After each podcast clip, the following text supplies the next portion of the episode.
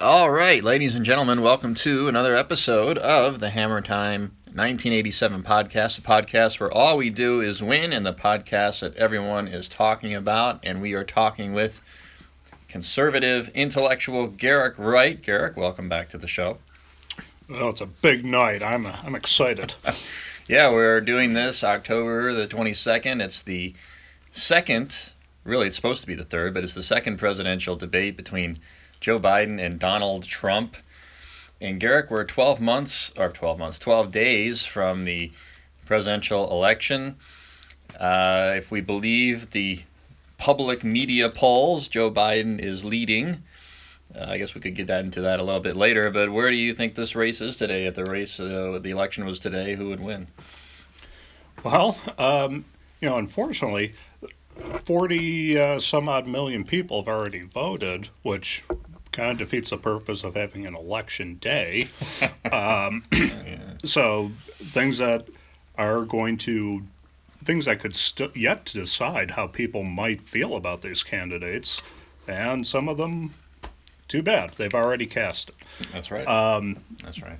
But there are there are poll polls the polls that are everybody's paying attention to. They're the same ones in 2016 that were wrong, and they're doing the same thing. They're starting off really big with a wide spread with the Democrat winning and Trump getting his butt kicked, and now they're starting to narrow.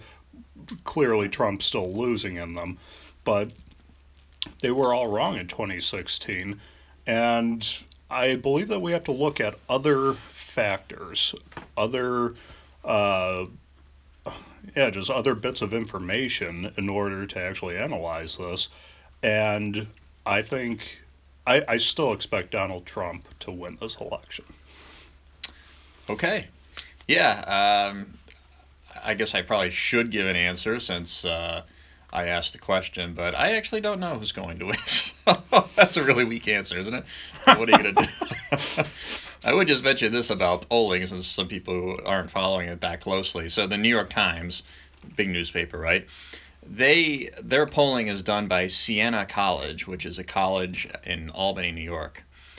So picture a call center with a bunch of college kids randomly dialing Americans and asking them who they're going to vote for. Now, how much money would you really bet that they get it right? you know, it, it doesn't inspire a lot of confidence, at least in my opinion. No, not at all. not very scientific. no. well, don't tell the New York Times that. Um, but there are some polls out there that do show the president either tied within the margin of error, leading the swing states. So um, it's not to say that every poll shows Biden ahead. So there's that. Uh, but Garrick, let's get to the debate. The first debate that you and I watched, uh, most people said it was a dumpster fire, the worst debate in history. The president was uh, one of the most aggressive things I've ever seen. Uh, what, what, what did you think of that debate, and what should we look forward to tonight? Uh, yeah, I mean, I think that um, I think Donald Trump did not help himself in that debate. I think that uh, Joe, every time that he seemed to lose his train of thought, and it would have looked not so great uh, on his part, Trump kind of bailed him out. That happened several times uh, by interrupting him. And it's like, well, if you just sit back and let Joe be Joe, you, you know, he doesn't have a winning message. No. He's trying to straddle a line between uh, normal people and the hard left, and he ends up not committing to much of anything. Right. And so I don't see how that wins. I don't see how that turns out as base. I don't see how it really convinces anybody in the middle. And um, but Trump definitely bailed him out on the first debate, and he made himself the story. Yeah, right. well, that's kind of what Donald likes to do, right? He does like his attention. So sure does. um,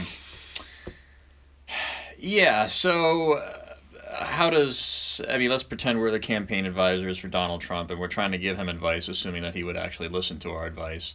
Mm. So how does how does Donald Trump sort of straddle the line here? I mean, he has to go after Biden, but he can't do what he did last time, which is go ballistic and just constant interruptions. So, what's the strategy for Trump going in to sort of make the case and attack Biden at the same time? Um, well, again, Biden doesn't. Donald Trump has a lot of excellent stuff to talk about from his record. With if it weren't for COVID, you know, we, we'd be talking about an amazing economy. The fact that it hasn't totally tanked by the by this shutting down of the economy is a testament to how amazing his economy is. And that can certainly be explained away. Of course, it's going to be brought up again t- tonight. And so, if I were him, I would focus a lot on the good, explaining the good things that he has done, and you can get you can get a shot in on Biden here and there. I mean, that's how that's how these debates are typically done. It's not just ramming it down people's throats. It's just kind of like you know throwing in a nudge there, and um, hopefully he has somebody teaching him how to do that in a deft way. well, Donald typically likes to do things his way, but. Uh, yeah, I wouldn't want to have to break any news to him. well, piggybacking off of what you said, uh, if you look at quote unquote the polling, a lot of people actually like Donald Trump's record. They like his policies. They just do not like him personally. And I think, although I don't believe Trump could actually do it, is if he said during the debate something like, you know, America, I know I rub some people the wrong way. I know people don't always like my Twitter, but you didn't elect someone to be Mr. Nice Guy. You elected someone to be tough, to make difficult decisions when you're up against Chairman Mao or Chairman, what's his name? Xi, President Xi in China. You got to be oh, yeah. tough right? We're not here to be, you know, Mr. Nice Guy, right? So he could sort of allow people to say, okay, yeah, I guess that's all right. Yeah, okay. You know, you don't have to love me. You can still vote for me. Yeah, I, I, I suppose. Um, I don't know. Do you have a further question with that? I, I, I mean, maybe you agree, maybe you don't. I just, it just seems like that's the one hiccup that prevents him from winning comfortably. Is people just, I just can't stand the guy personally. Yeah, and you know, I'll I'll confess I I did not.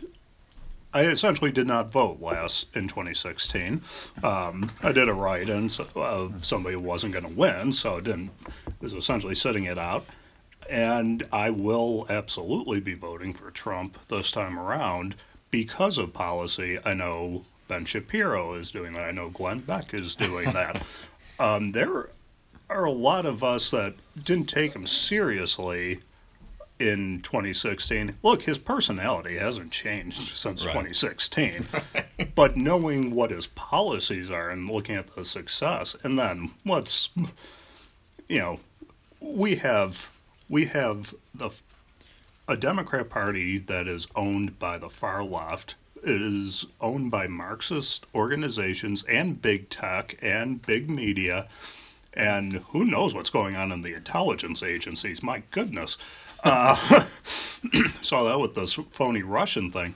But so uh, what I'm saying is, I don't think that he's lost anybody that voted for him in 2016. Certainly not because of his attitude.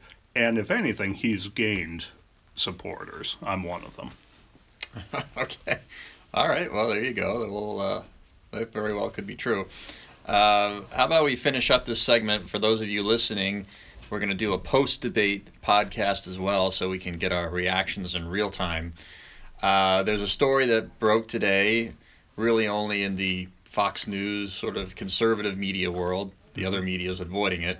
But Joe Biden's son, Hunter Biden, uh, doing all these shenanigans and backdoor deals with China and trying to enrich the family, and maybe there's money laundering involved and a stolen laptop and a sex video, just sort of really exploding here with all this stuff. Uh, again, this kind of goes back to the early question: How does Trump bring that up without sounding like he's an a-hole attacking some guy's family? Uh, to not make it about Hunter, but to make it about Joe. Uh, th- this is this is something that you know Joe didn't end up he probably didn't do anything that we don't suspect in a cynical way that a lot of politicians, high powerful Right. people do anyway. But now we have proof of it, and so he can he can put that. You know, Rush Limbaugh brought up because they're going to bring up climate change again tonight. I mean, can you talk about a more boring topic? but uh, he had a great um, he had a great line when they asked uh, when the moderator asked Trump about climate change. He could say, "You know what? I I think the climate is changing, and I want to cause the climate to change. I want to cause the political climate to change. It's the kind of uh, climate that allows Joe Biden to, you know, and then you can go into the stuff about uh, enriching his family by, by his son. And that's the kind of climate that I want to change is the Washington climate. See, now if that is what Trump got trained on, they could actually have a. There's not a chance that he did, I'm just giving you a for instance. Damn it, Donald, just listen for once. yeah. Yeah. So, all right. Well, uh, the debate is about 30 minutes away. You'll hear from us again. We'll see if Joe has any senior moments. We'll see how aggressive Trump is, and uh, of course, we, the moderator, God forbid. You know what? I one one last thing. I Yeah. will say I will give Joe Biden credit on this. I thought by now he was uh, so far down dementia's lane. I thought that he. I don't know. I, I thought that he was a bumbling fool. um, and it's not to say that if he were pressed by an actual media, I mean, he would be embarrassed. Right. But it's he's able to stand up and he he's going to do fine. He's going to last 90 minutes. He's going to be able to answer questions. He's going to be able to remember enough. He has a moderator that's going to help him. Right. So we can no longer count on him to just fall on his face essentially. Um, he's he's still with it enough to be able to pull this off the last few weeks. That's right. Um, yeah, I think that's right. I mean, Biden's done better than most people thought. Um, we'll see, though. You know, sometimes dementia pops up when you least expect it. So, Uh, well, that is true. That is one of the things about dementia. I I know. I've had family members. yeah. yeah. yeah. So, all right, everyone. Well, we'll talk to you in a little bit. Bye bye.